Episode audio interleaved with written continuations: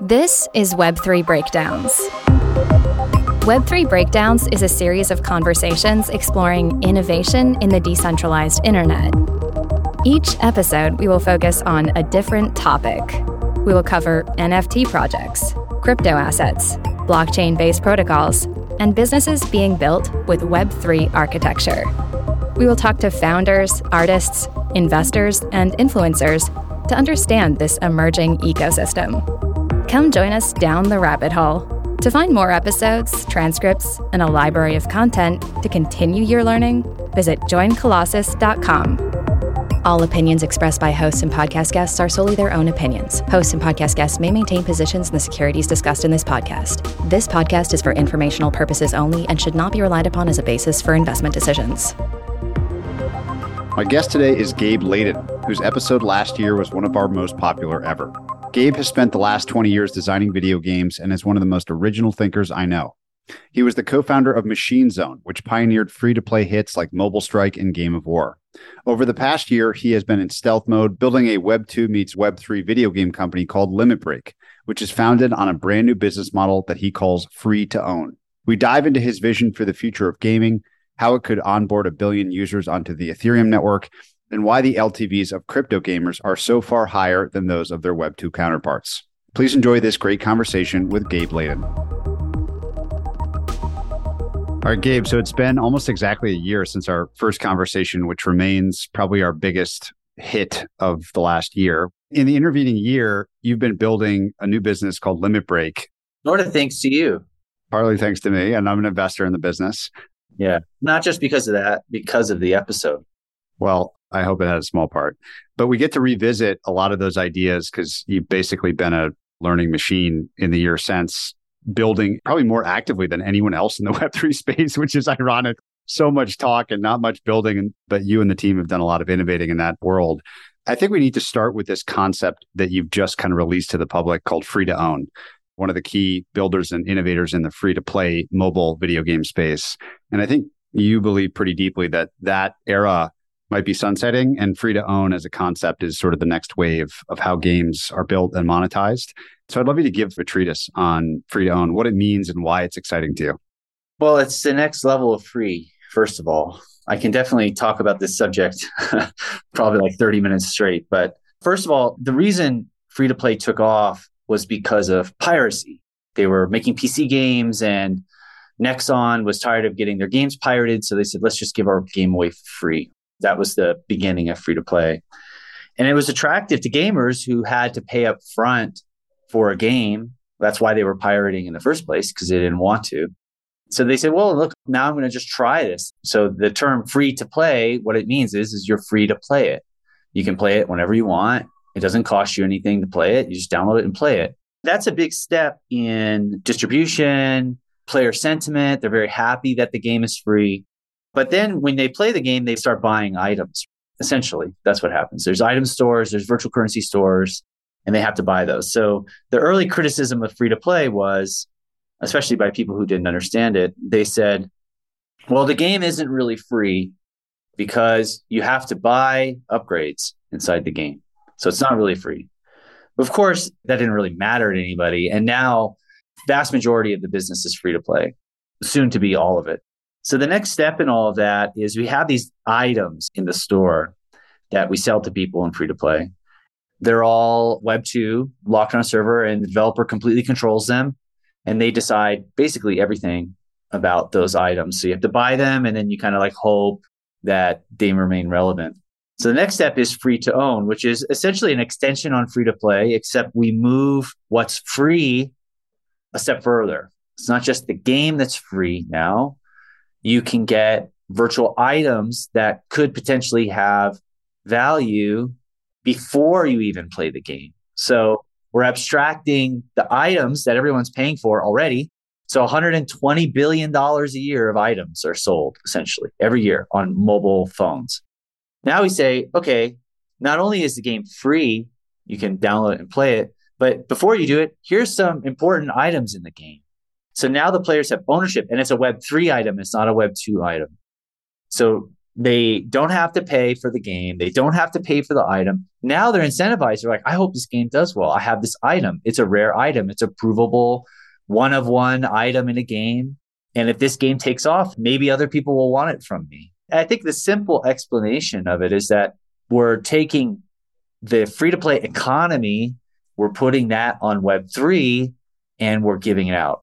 And the reason why that's so important, and a lot of people in Web3 criticize, say, you know, well, people have done free stuff before. Right. But they didn't brand it right. They didn't call it a category.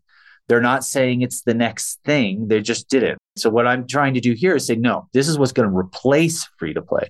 And how it replaces free to play is going to be impossible to just do the same old item store thing moving forward. And the opportunity is I think I read today there's only 60,000 daily wallets on Ethereum that own an NFT. That's it. 60,000 daily users, nothing. As a result, Web3 gaming kind of doesn't look like a thing. It looks fake in a way. You have one big game with Axie, and it's big. It's had some issues, but they've innovated a ton.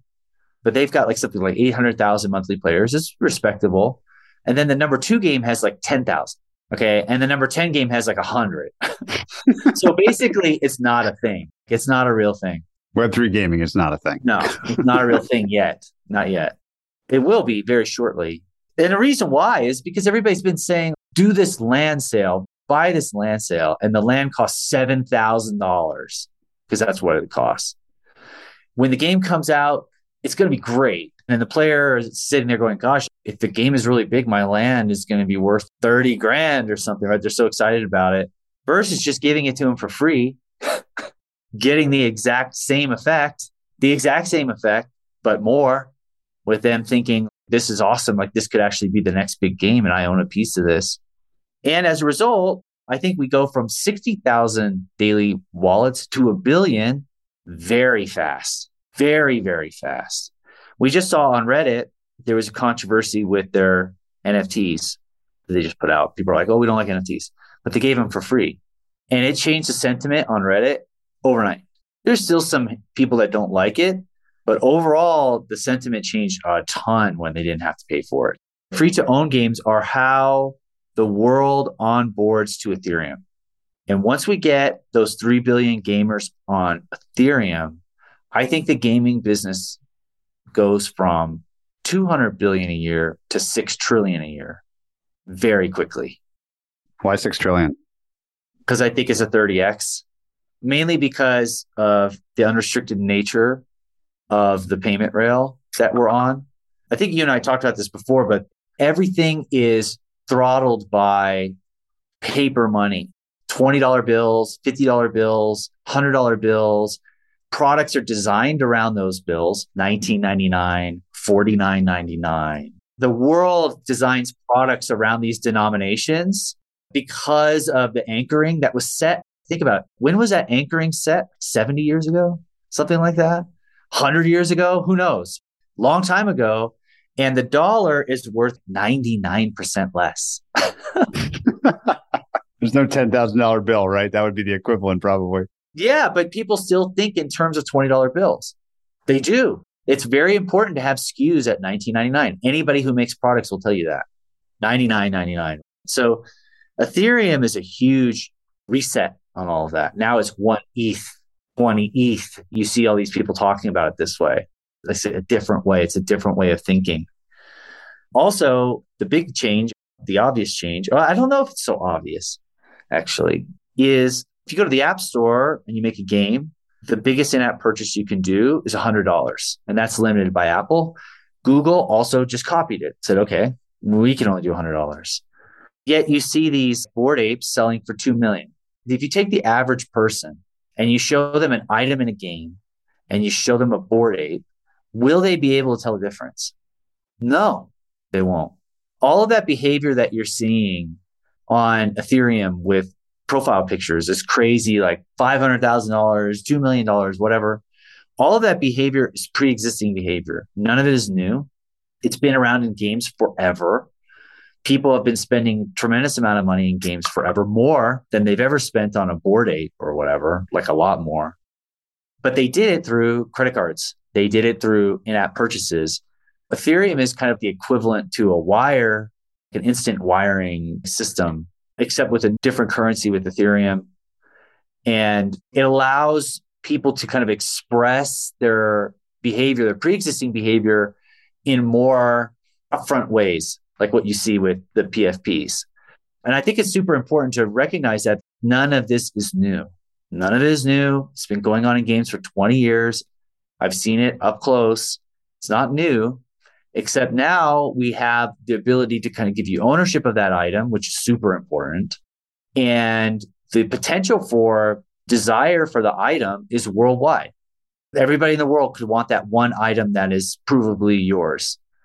What does it go to? A billion dollars, a billion dollar NFT. It's hard to imagine, but I mean, what is it? 500x more than what we're already seeing? We already saw 70 million NFT. We're like 14x more than what we've already seen with only 60,000 active wallets. Is it really that crazy? Can you just clearly define the pre-existing behavior that you referenced that you've seen before? I want to make sure like we fully describe the thing being tapped into. People are willing to spend a lot of money on virtual items. They're willing to do it. They love it. They like it. They do $120 billion every year on their mobile phone. And if you show someone an NFT and you show them the item they're buying in the game, those people won't be able to tell the difference. But if they understood that one was property and one was not, they're going to prefer the property, obviously. And there's a lot of pushback in the gamer community around NFTs. You got to remember, like that $120 billion is generated probably about 8% of the people who play the games. It's a vast minority. And there's nothing anybody can tell me that would convince me that those people don't want an NFT. like, why wouldn't they? Can you say a little bit about this progression in the world of NFTs from PFPs, which is we'll just call that like the Bored Ape category, to what you're calling clubs? They were kind of like the second version. Crypto punks, maybe it was V1. Yeah, CryptoPunks would be like a PFP version one, very early NFT. And then version two would be what we kind of just went through, which is a lot of non technical teams making NFTs and then getting a big audience around them and frankly not knowing what to do. Having all this capital and just like sitting on it. Yeah, and they would like just send people stickers and stuff. so they just I'm literally they would send you a sticker, a T-shirt, a fanny pack, and they would say you're part of the club. You got the fanny pack, you got the sticker, you're now part of the club. But I kind of just see that as what I would do if I didn't have any engineers either. I would also do that. But I think that phase is going to quickly go away and move into more this is all software this is all virtual items so there's a lot of unique things that you can do online with an nft if you have a serious engineering team that is building new solutions. And of course all these things are going to plug into games and they'll be interoperable between other games. That'll be what nfts are mainly for like moving from one virtual universe to the next. Limit Break is kind of pushing into that. My new company is pushing into that version three, which is constantly updating, always adding new features, creating new technology around the products. That's where I think everything's going. So NFTs are about to get a lot more exciting now too, because it's not just about getting a t-shirt or whatever. You're actually be able to interact with lots of different software with your NFT. I want to get much deeper into that interactivity and what you've already done with the Digi NFTs before we do that, I just want to talk business model a little bit. So, as I understand it, obviously one way to do this would be the land sale. You make seven grand a sale, the company makes a seven grand. Straightforward. No, they make like 70 million in a day. I mean, per though. And that's been pretty normal. I think it's actually been the biggest reason why Web3 games haven't took off because it was normal to make $50 million in a day or a hundred. And it didn't just happen once. It happened I don't know, maybe a hundred times. So there's something there. If you can do $50 million in a day, a hundred times in, a, in an industry with only 60,000 people, really, maybe a hundred thousand at the peak, there's something there, but it's not going to exactly like bring in the masses. We were talking about one example over text six months ago or something. And I think my response like, this is so fucking dumb. And you were like, Patrick, how many times do you need to see this before you understand the potential here? It's a tiny number of people with a crazy amount of money. It's right. not something that happened one time. It's something that happened a hundred times. Yeah. In terms of onboarding a billion people, not 60,000 people, the, the role of free is critical. but then the business model gets pushed further down. So as I understand it, it is ongoing participation in the transaction volume, the dollar transaction volume for the company. So we're building free to play games, mobile free to play games. We can't do Web3 on mobile yet. Do you think it'll eventually happen, but not yet. You have to build a bridge, first of all. So you have to build a free to play game, high quality, something that you can distribute worldwide, mobile free to play game. That's the only way to get scale and you have to build a specific crypto version of that game to bridge those players over in the browser. No, there's PC. Axie has two thirds of their traffic is on side-loaded Android apps. Honestly, I think Android is actually where a lot of the action is going to be. Android and PC, Mac. All right, so we've got this model where you're building a traditional game that you've obviously spent your career building, traditional mobile, traditional free to play, and on the other side, building this set of NFT projects and almost like a game embedded in the NFTs that we'll talk about with Digi. But the business model for Limit Break is twofold, then it sounds like. The first part is traditional free to play. The second part is participating in some of the transaction dollar volume or ETH volume on the trading of the NFTs. What's exciting about ETH is it's programmable. When I work with in app purchase, Google in app purchase API, I can't really do anything with it.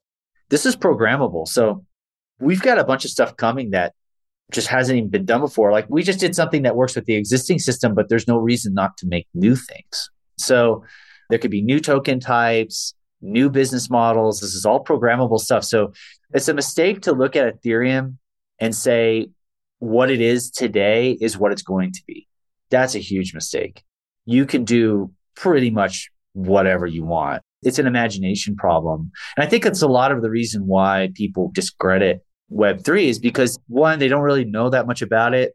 And two, they don't consider the programmability of it, what you can change about it. They kind of just think about, well, here's what I would do with my existing game, and here's how I would put it on it with the stuff that everybody else does.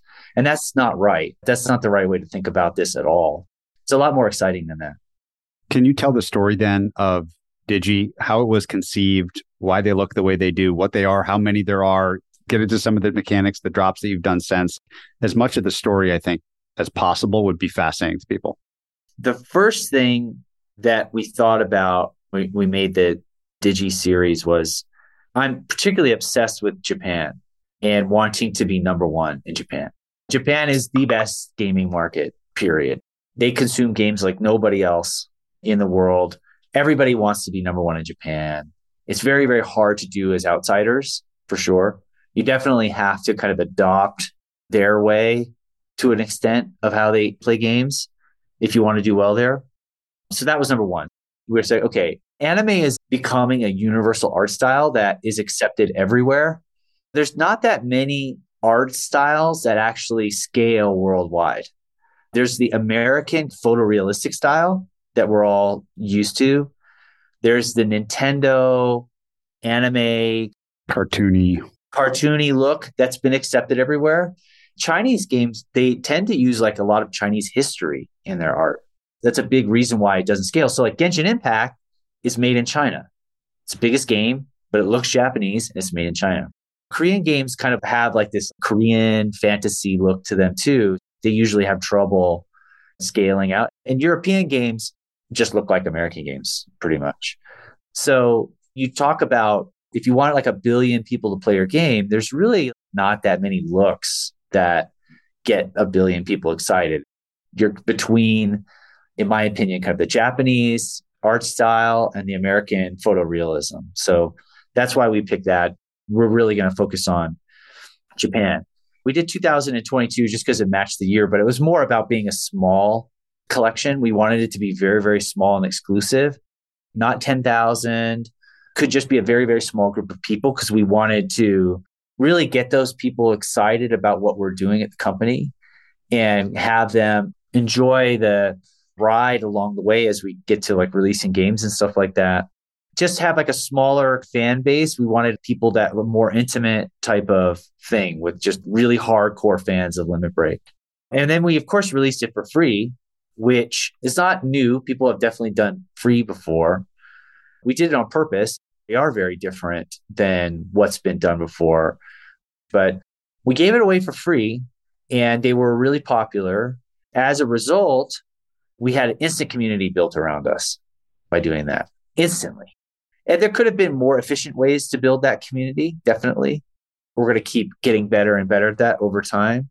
The people who got those for free are like so excited about us really excited. They look at everything we do. They want to be on the Discord. They propagate it. Yeah. And that's the point. It's like, why wouldn't you want an army of people making memes online all day, using your stuff as profile pictures, promoting the things that you do? Because, like, look, the biggest problem in video games is that 99% of them fail.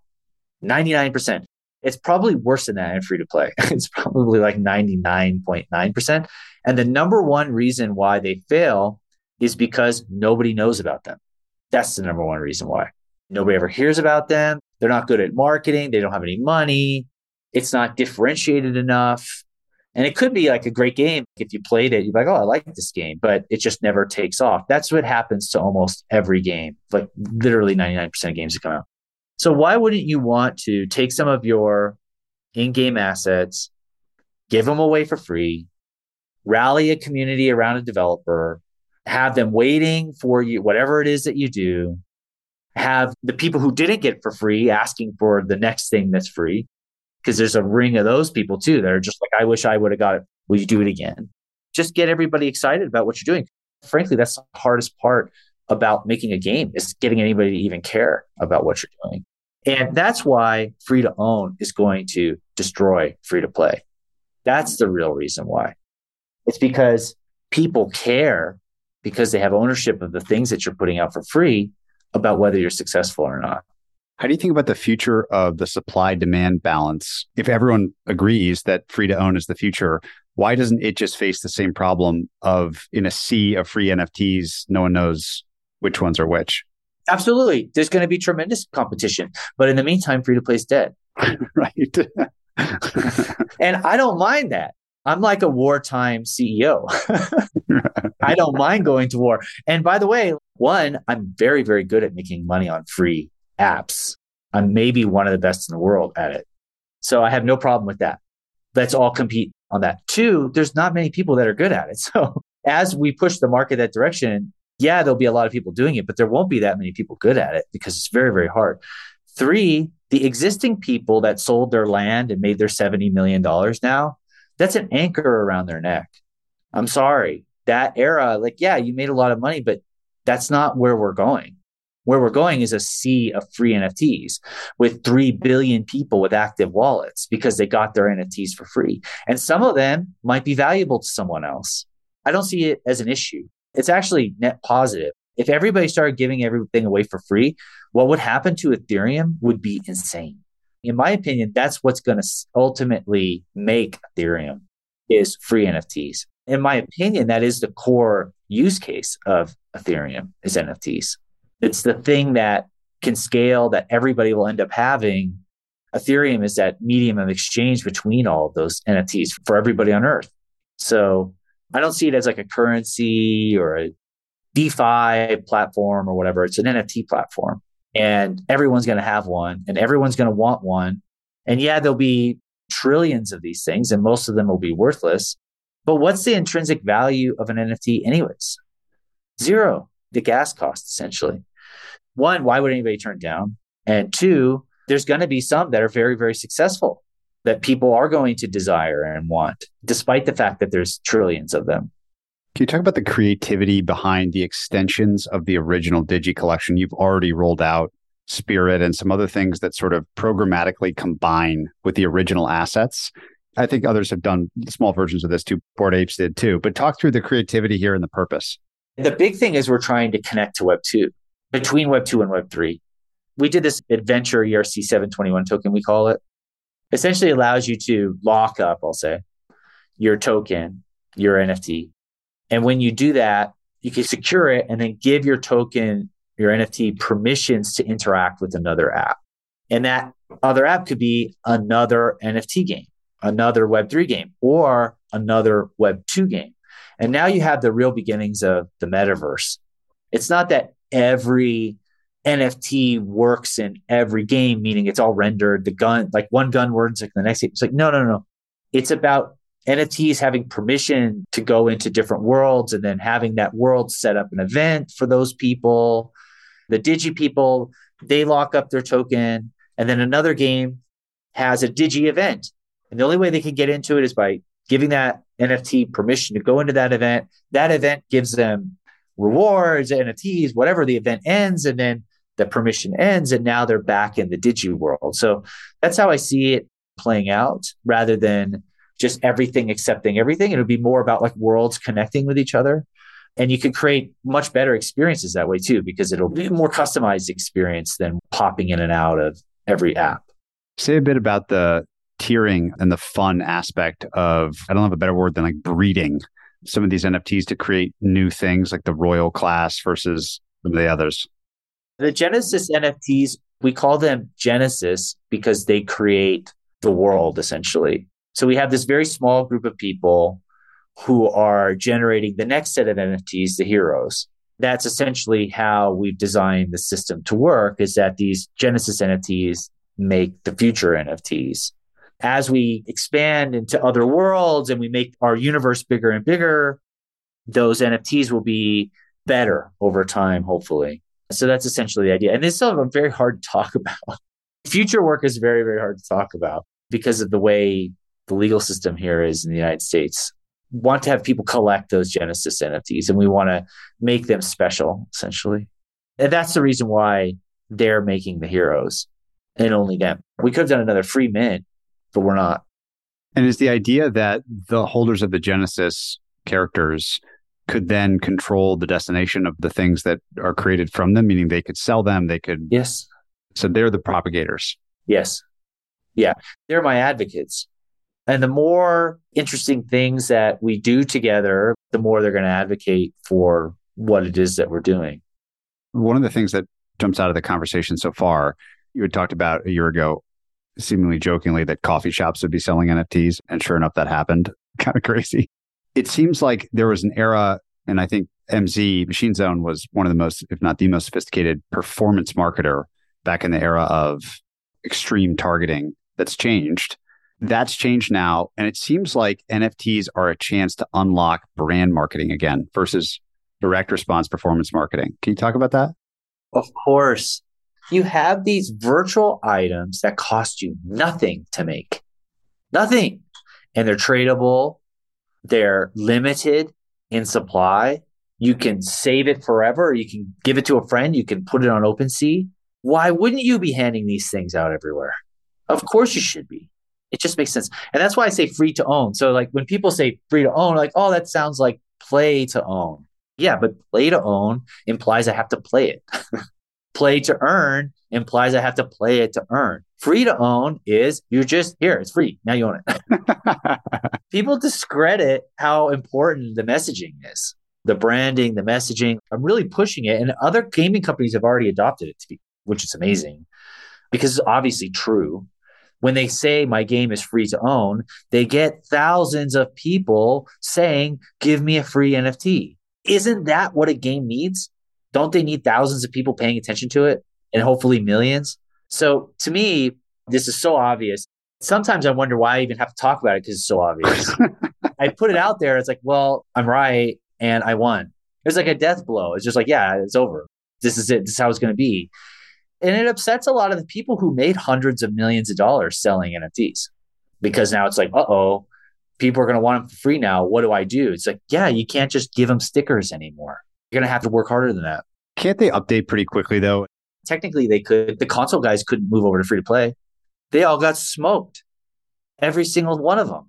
The skills that you need are not, you don't just decide that you're going to start doing this stuff. You're going to have to really try to figure it out. You can, you can figure it out, but most of them don't. Do you think that the free to own NFT concept becomes a primary monetization method for other large brands? Make up an example Kanye West. Yes. Maybe he doesn't have an army of engineers. Everyone will need one. Will that then become his method of fan monetization? It's Going to be everybody's for everything. it's kind of like saying, do you think people are going to use coupons everyone's going to use NFTs. Everybody. There's going to be trillions of these things. They're going to be everywhere. It's going to be so annoying because they're going to be everywhere. But as a result, you're going to move a lot of consumer spending from credit cards to ETH, and it's going to be crazy. It's going to be something like nobody's ever seen before.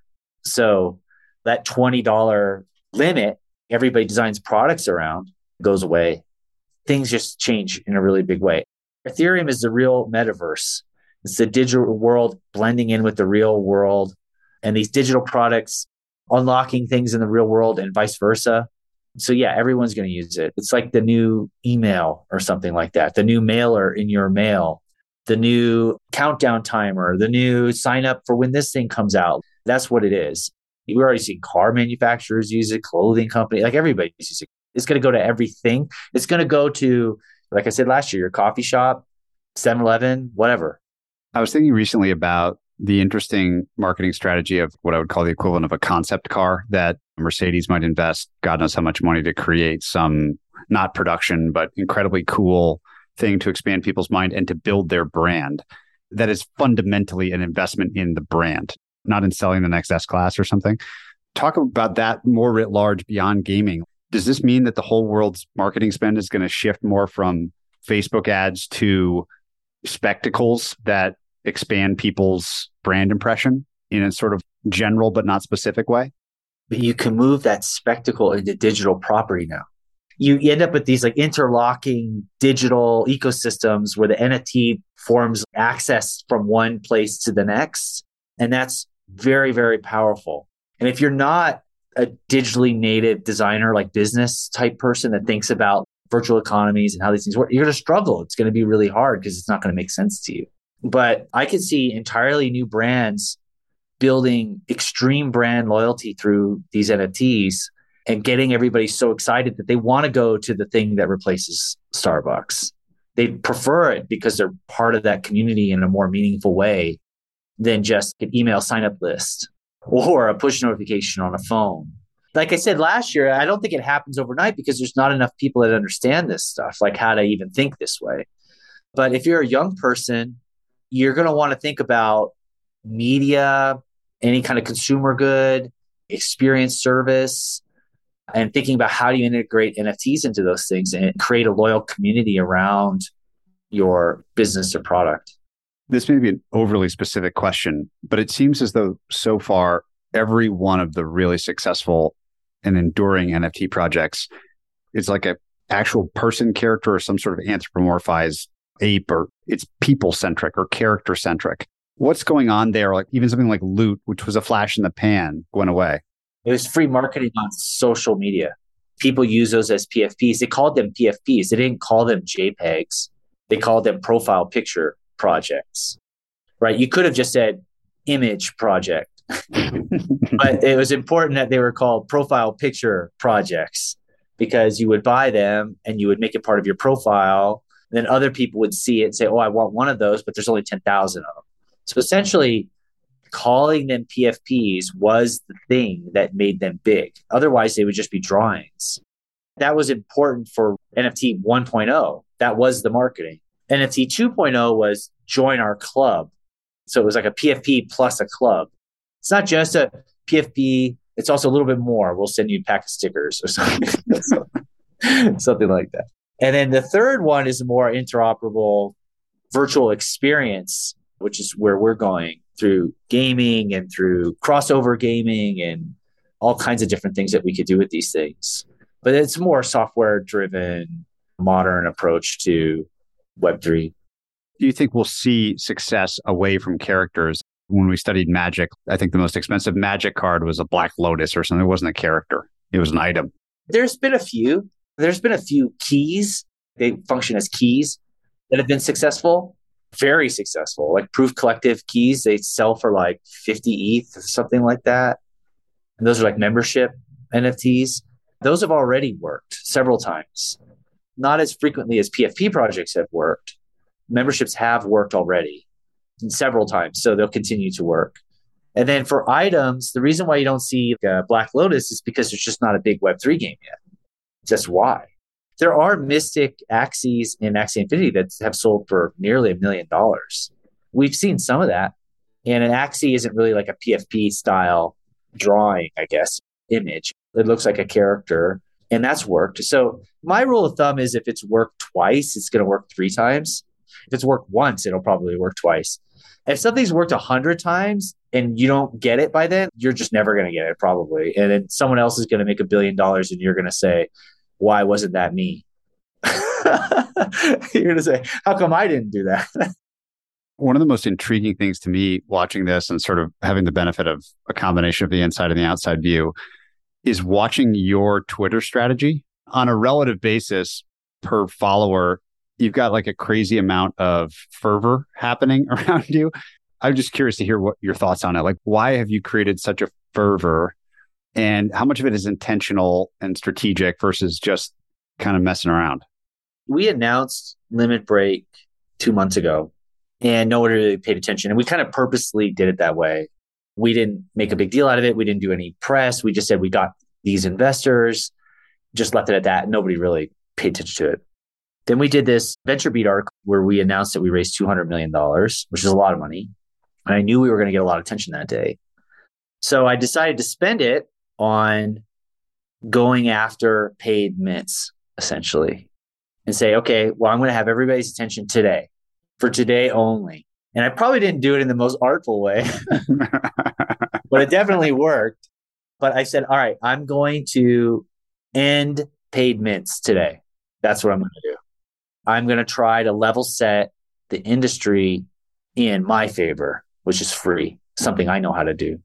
I don't have a big fan base like these other guys do already. And they'll still be able to. They'll be able to put out another mint and make another $50 million, $100 million. They'll be able to do that for a while, but not forever. Honestly, I think a lot of people were cold water, basically. It's like somebody raises 200 million and you kind of expect them to say, come work for us. We're really cool. and I said, no, this is over. I couldn't have predicted the response I would have got. But the reality was, I was right. I learned a hard lesson is that NFTs haven't been doing well lately. so they don't exactly want somebody new coming in saying this old way is over. They want their old NFTs to do well. That's not a very popular message if you're kind of holding some stuff that you wish would do better. But over the weeks, like I said, I've already seen a dozen companies adopt strategy. And I've had a lot of people privately message me and say, I wish we didn't do the paid mint. I wish we would have done it for free. It's better. I know I'm right and I know it's right and I know it's inevitable. So I kind of just like leave it alone now. Kind of push it, but I won't push it too hard. I had one day to kind of change things. That's how I saw it. I had one day to do it where everyone was going to see what I was talking about. $200 million is such a large number. Like everybody's going to say, like, what the hell's going on? Right. And ultimately, like I said before, this is how we get 3 billion people on Ethereum. I want the 60,000 people that own NFTs that are using Ethereum every day to own my NFT. That would be great. But that's not where we're going. That's not where we raise the money that we raise. That's not why we're building what we're building. We want hundreds of millions of people, not tens of thousands. And if we achieve that, we'll be the biggest gaming company on earth by far. Won't even be close. To me, as a, someone who's been doing this for 20 years, I know I'm right and I know it's obvious.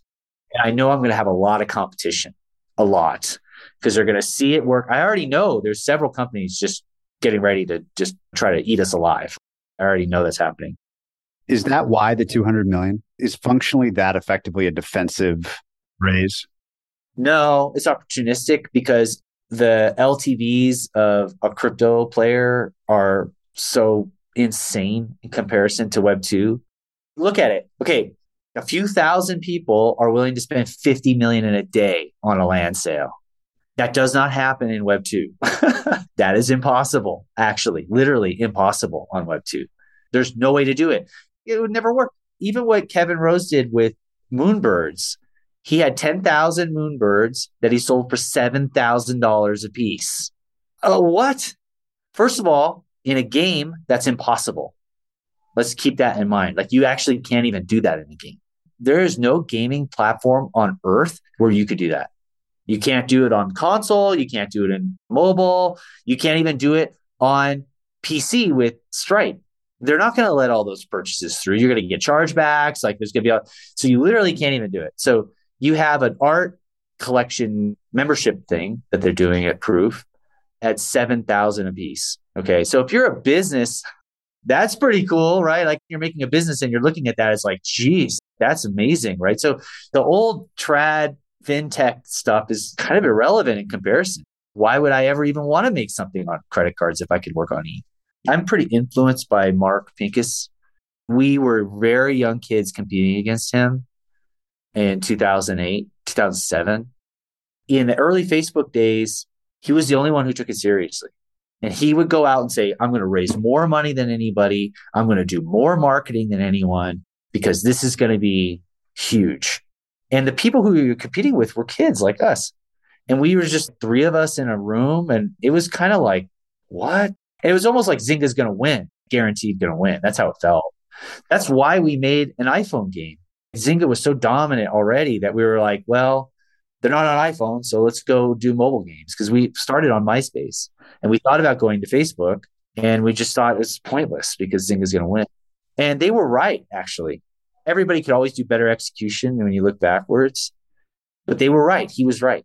And I was wrong. I was the kid who was scared. I was the kid who was wondering if it was real or not.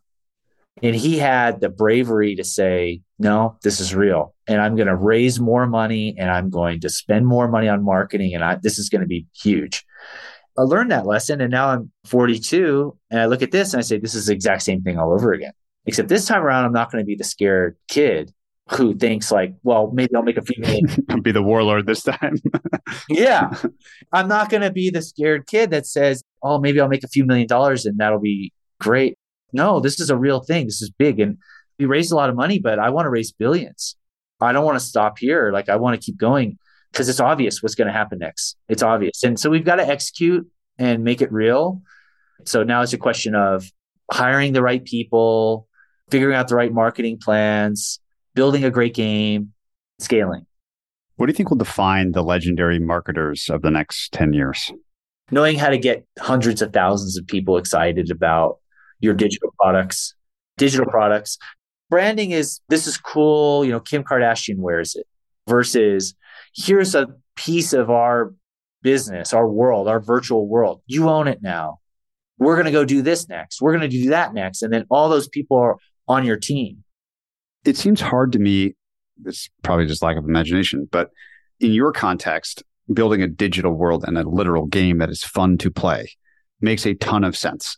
If something entitles me to enjoy myself more and for longer or in a different way, I get it. Where I struggle is the coffee shop, is the crossover from something digital, the NFT, to something real world. Do you think that it will be as powerful in that context? depends on how interoperable they are. If you say, this is my cafe and here's a membership, I think that can work. Here's a back room that's cooler where you can hang out and you sign in with your NFT. Discount, or we save your order for you, or a ton of different things, or you get to vote on what our menu is next week, or whatever. Not necessarily those are good ideas, but there could be a million of them. It's not so simple. I think that will scale it will scale and it will work to an extent. But I think that if these things can blend with other virtual worlds, the cafe does an event with the barbecue place, members get something special over there that week. And you have these networks of interlocking businesses doing cross promotion with each other, managing these virtual spaces and how they connect with the real world. Then you have something very, very powerful. That's more of game like thinking than it is somebody who runs a cafe. That's a good startup. You're going to want to like share communities. You don't just want to like dominate and own one. You want to share, you want to partner, and you want to make membership, if it's just membership, exciting. Do you think we'll see more token mediated media experiences? Everything. Absolutely. Token gated. You have to own these two podcast NFTs. If you own both, it unlocks this collab between the two of them or something. Any kind of business scheme that you can come up with would probably work if it's cool. And that's actually the hard part. It's like making it cool. I think if you make it really cold and it's just X plus Y, it becomes too much of a math calculation. You're just doing ROI calculations. It can't be so simple. Actually, if it gets to the point where the ROI becomes the thing that everyone's thinking about, you're screwed. It has to be more about the experience and what you're doing and how it's changing all the time. That's what it has to be about. Capture some imagination and some emotion. I saved $2. It cannot just be that. Take it a step further. It's exciting that some emotive responses, some imagination will fuel the most successful of these projects. And it brings to mind something you and I were texting about the other day, which is the insane surge in these AI models being open source, stable diffusion being the one that I think's really caught the public imagination. Say a bit about your impression of watching these technologies proliferate alongside what you're doing. These things are crazy powerful. They feel like magic. Creative people are really scared. So they look at these things and they say, the knee jerk reaction you often see is like, well, they're not as good as like if a person did but only saying that because it's close. yeah. If it was terrible, they wouldn't say anything. So they get very defensive. For somebody like me, it's great because I can't draw. There's all these really cool stable diffusion extensions. And I saw one in Photoshop where you just like draw a stick figure and it'll turn it into like amazing drawing. Um, you just draw a stick figure and then you type in what you want it to be and it'll look really good. That's great for me because I can't get the pictures in my head out. I can't get them out of my head with my hands. It's going to change communication. I think it's more of a translation tool than it is an image tool.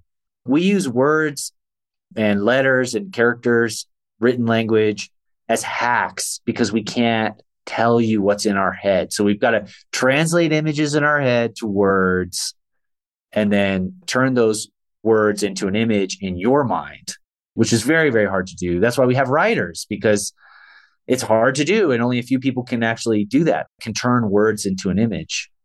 Stable diffusion is like the ultimate writer. It's the ultimate author. It turns words into images that everybody can understand. I don't need to speak a specific language to understand it. Language is almost like a it's like a mistake. It's like a temporary thing that gets replaced by machines that can make images. And the images will be much more efficient at communicating what we're thinking. So when I see it with stable diffusion, I say, okay, here we go. We're finally going to be able to turn words into images and have real communication now. I almost want to replace or modify what you see with these AR glasses with Google Translate. You go there and you're in Japan and someone's speaking Japanese and you see the English words. I would almost want to pair it with stable diffusion and have a picture that goes along with it somebody says turn right, I can have an arrow or something. You know, I can have a visual that makes more sense than maybe what a bad translation says. Is the ultimate proof point of all this the fact that memes do such a better job of communicating certain ideas than words? Pictures say a thousand words, right? That's true because they're better than words. It'll have big, big impacts on art and gaming. It's really exciting for gaming. The next step is animations and 3D models, which is already happening. That's going to have a big impact. And at the end of the day, if everybody can make art and everybody can make games, like marketing and, and awareness is once again going to be the biggest problem that everybody has as everybody can draw now and everybody can write now and everybody can do all those things. Maybe just go there even deeper on distribution. I kind of asked what will define great marketers, and you said understanding of NFTs. But assuming everyone understands NFTs, what's after that? what's after that? Like, what is great distribution? That's way too broad a question, maybe, but great distribution is aligning the community with the product with the same incentives. That's what great distribution is. That's what NFTs do. Instead of drink Coke because it makes you dance really cool on a bus or whatever, it's like drink Coke because you own a Coke NFT. That is way, way, way more powerful. That's what I see. I see aligning incentives across capitalism and the consumer that's what I think NFTs can do. And it's going to take a lot of creativity to do it. And I don't have all the answers for everybody, but I do see it in games fairly clearly. I think everybody does. Like in games, it's pretty obvious. It's just that we haven't seen a big game besides Axie. So there's a lot of people waiting, but there's enough there from my free to play background where I can look at it and say, oh, yeah, this is obvious. This is definitely going to work. I think it's fair to say last time we talked a year ago, you had a fairly grim view on like the general state of innovation. I still do. it seems like on the digital side, at least, it's unbelievably exciting. I was thinking about how come we don't have like new bleach?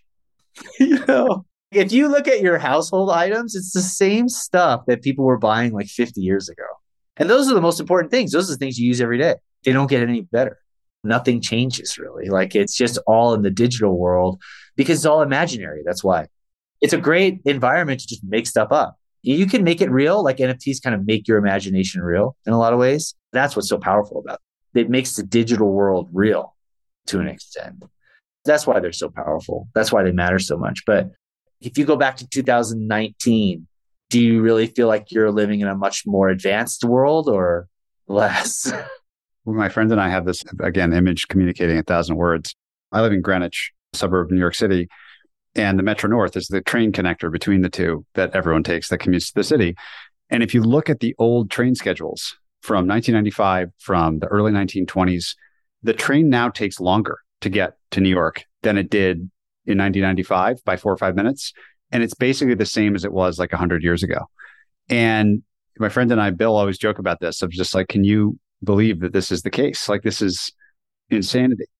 I said this last time, I'll say it again. The digital world advancing faster than everything else is a very bad sign. It's not good. You can't have all the innovation. And this is me as a game guy, but you can't have all of the innovation going into digital worlds. we live in the real world. We don't live in the digital world. Like we can't just keep making the digital world the thing. It's not going to work and it's not going to work. But it makes sense because there's scale there. You can make money worldwide instantly. It's very obvious why everything's getting pushed into the digital world, but it's dangerous. Everything getting pushed there. It's very dangerous. I agree with you that it doesn't seem versus 2019 or 2015 or whatever that really much has gotten fundamentally better. But I am definitely an optimist.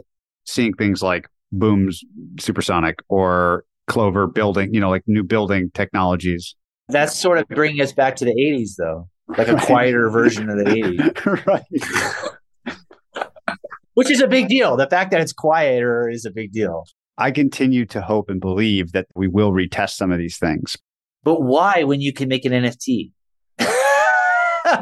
you see the problem? That's what I always say about going to Mars.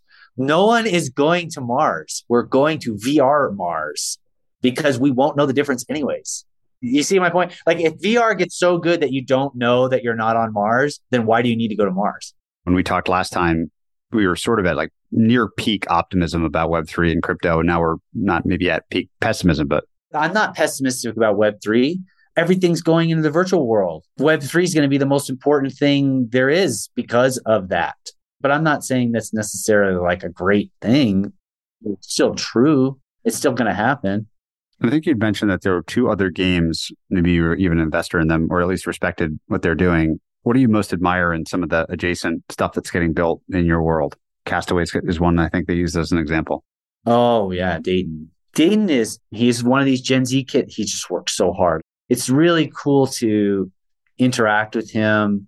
He's determined. It's becoming more and more uncommon, in my opinion. But what's great about him is like how much he's been pivoting. Like he just pivots relentlessly to find the thing that works. Like he saw what we were doing free, he did it for free, and then it worked for him too. So he's just pivoted everything into that model now.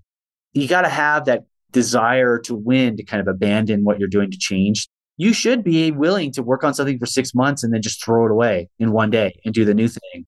And a lot of people aren't willing to do that. And he is. So it's cool. He's a lot younger than me. It reminds me a lot of myself when I was his age and he's going through a lot of the same problems I went through. So it's cool to see that.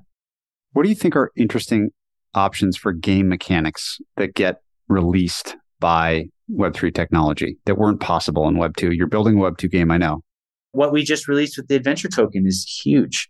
It allows you to do a permission crossover event between games, essentially. So if you wanted to be featured in a game right now, you would have to go to the company. This is very common in Japan. So in Japan, they have these crossover events. They do it better than anybody else in the world. And it's like a real business over there. And they have agencies actually that manage brands coming into games for the companies. They set up the calendars. They say, well, Spider Man's going to come in this month and da, da, da, next month. And it's run through this agency. The, the gaming companies get the calendar and then they start making content ahead of time and they plan stuff out like a year in advance, essentially. In the new world, we have smart contracts where I can ping a company, and say, hey, here's my assets, connect to this smart contract, and those assets will come into your game. So now you have a much more fluid world instead of like an agency driven marketing thing. You can have IP holders giving access to different IP programmatically through these smart contracts. And they can guarantee that they have access to it and they can build really cool virtual experiences around that in a way that they couldn't do before. So interacting from right now at games, you have two games, they're both virtual worlds. Interacting between the two of those right now is done through phone calls and emails and meetings. That can move over to a smart contract world and that'll create a lot more interesting interaction between virtual worlds that were not possible before Web3. That's just scratching the surface, in my opinion. But that alone is non trivial. That's actually a really big deal. To go from 60,000 to hundreds of millions or billions of people, I'm curious what you think needs to happen on the rest of the infrastructure side, specifically like how these people get their ETH to begin with and where they keep it. They won't get ETH first, they'll get an NFT first. They'll need a wallet still they're going to need a wallet still, but they're not going to get ETH first. They're going to get an NFT first. And that NFT could turn into ETH. That's where they're actually going to get their first ETH from. Oh, fascinating. From the NFT. All right. That's very interesting. yeah. Reverse the order. Yeah. Reverse the order. The NFT has no value. It's, it costs zero to make. ETH has value, but I can still turn that NFT into ETH if it's managed properly. Does that make sense? So the world's going to get its first ETH from an NFT and they're going to get the NFT for free. So wallet seems like the key technology then. Yeah, well, and the thing that's holding everything back is mobile wallets. It's Apple's wallet. It's Google Pay wallet. Once Ethereum gets integrated into that wallet, it's over. Instant adoption worldwide. That's the real gate right now. But remember, people are really into these games. They're very, very into these games and they're willing to spend a lot of money on free to play games. I don't think it's going to be that big of a jump to convert players, not the world, but players from free to play to Web3. That's the real target audience to move over. Everybody else is a lot harder because you got the wallets and stuff. But remember, these people are willing to play games for four hours a day. They're all their friends are on it. They want to have all the items inside the game. You already have all the motivation there to get them to move over to Web3. It's all there. I think it's a fascinating place to close our discussion that onboarding is the inverse, I think, of what many have expected that we're waiting for everyone to get some ETH so they can buy some stuff. When in fact, they're just going to get some stuff and then maybe that'll turn into ETH is a fascinating closing thought. I've been so fascinated watching you build this business and have learned so much in the year since our first discussion talking to you. I really appreciate your time today and everything you've taught me. Thank you. I appreciate it too. To find more episodes of Breakdowns or to sign up for our weekly summary, check out joincolossus.com. That's J O I N C O L O S S U S.com.